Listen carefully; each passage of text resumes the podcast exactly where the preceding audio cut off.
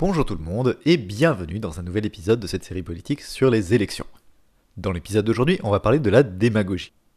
La démagogie, on en entend beaucoup parler parce que les politiciens aiment bien s'accuser mutuellement de démagogie, mais on sait souvent pas trop ce que c'est.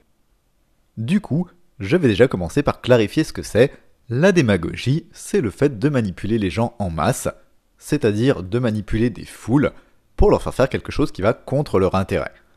Par exemple, voter pour là ou le démagogue, ou voter dans un sens précis lors d'un référendum, ou encore manipuler les gens pour en faire des fanatiques qui vous obéiront et que vous pourrez envoyer au casse-pipe pour aller sécuriser des puits de pétrole ou des mines d'uranium.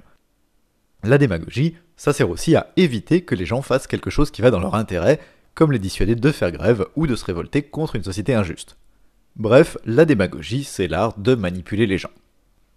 Et aujourd'hui, on va voir justement comment les politiciens et politiciennes tentent de manipuler les gens pour se faire élire, quelles techniques ils utilisent, et on verra que à peu près tous et toutes pratiquent la démagogie, avec plus ou moins de talent et de succès selon les personnes bien sûr.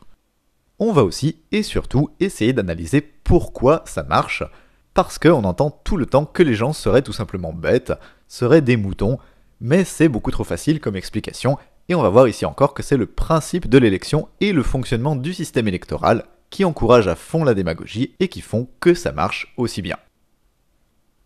Déjà, il faut bien comprendre qu'à peu près tous les politiciens et toutes les politiciennes pratiquent la démagogie, avec plus ou moins de talent bien sûr, pour deux raisons simples qu'on a déjà vues mais que je vais rappeler vite fait. 1. Les politiciens n'ont pas de conviction. Je rappelle, le système électoral fait qu'il y a une sélection des gens qui ont le moins de scrupules et qui sont les plus prêts et prêtes à servir le patronat et à s'arranger avec leurs collègues pour se servir au maximum. Ces gens-là vont pouvoir progresser en politique à force d'arrangements et de renvois d'ascenseurs et faire carrière comme ça, et puis les autres, les gens sincères, vont être écartés tôt ou tard et ne réussiront pas à faire carrière. Du coup, celles et ceux qui restent auront évidemment pas de conviction ni de scrupules, ni de projet politique autre que se servir au maximum, et vu la corruption généralisée, si vous voulez profiter au maximum de votre mandat, le meilleur moyen de le faire, c'est quand même de servir le patronat comme on l'a vu, qui vous récompensera en retour. Donc, première raison, l'absence de conviction et de scrupules des politiques. Deuxième raison, eh bien parce que la population ne peut pas sanctionner les élus qui la trahissent. La prétendue sanction électorale est inefficace, puisque la seule chose qu'on peut faire si on n'est pas contente et content, c'est de ne pas les réélire au bout de 5 ans, donc ce n'est pas dissuasif, et ça fait que les candidates et candidats ne se sentent absolument pas engagés par leurs promesses, puisqu'ils n'auront jamais de vrai compte à rendre à qui que ce soit, et certainement pas au peuple. Donc, peu importe ce qu'ils disent ou ce qu'ils promettent, ils ne risquent concrètement rien à mentir ou à tricher. Et donc, eh bien, ils vont évidemment en profiter, il serait bien bête de se priver, hein, et c'est pour ça qu'ils s'en foutent de promettre et de dire n'importe quoi. Autrement dit, avant même d'être élus, la plupart des candidats et candidates savent qu'une fois au pouvoir, ils serviront leurs propres intérêts et ceux du patronat, plutôt que ceux de la majorité de la population. Tout ça, ils le savent parce qu'ils baignent dedans depuis longtemps, et donc ils le voient de l'intérieur.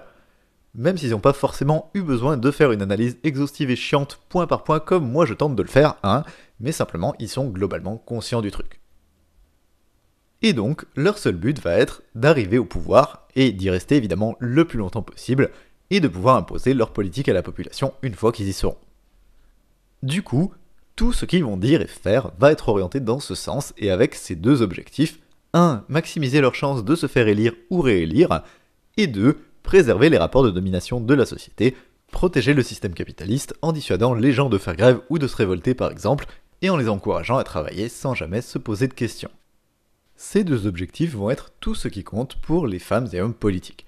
C'est-à-dire que l'ensemble de leurs programmes, de leurs promesses, de leurs discours, l'ensemble de leurs actes même lorsqu'ils sont élus, tout ça va être pensé uniquement pour ça, pour à la fois tenter de plaire au mieux et à la fois protéger les intérêts des capitalistes et la société injuste. Et peu importe évidemment si c'est pas cohérent politiquement, peu importe si tout est du mensonge, ou même si ça attise la haine et que ça fait des victimes au passage, on s'en fout tant qu'on arrive à être élu et à profiter, c'est tout ce qui compte. Alors, comment fonctionne en pratique la démagogie? Comment est-ce qu'on manipule les gens? De base, il faut deux gros éléments. Un, que le public soit mal informé, et deux, qu'il décide pas de façon rationnelle lorsqu'il prend les décisions. C'est logique. Si on était bien informé et qu'on décidait de manière rationnelle, évidemment, on suivrait jamais des charlatans. Du coup, la démagogie, globalement, ça va tourner autour de ces deux aspects. D'abord, du mensonge et de la désinformation. Hein, il faut surtout pas que le public soit correctement informé des enjeux.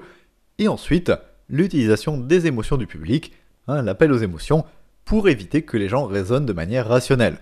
On va utiliser l'ego des gens pour les manipuler en les flattant.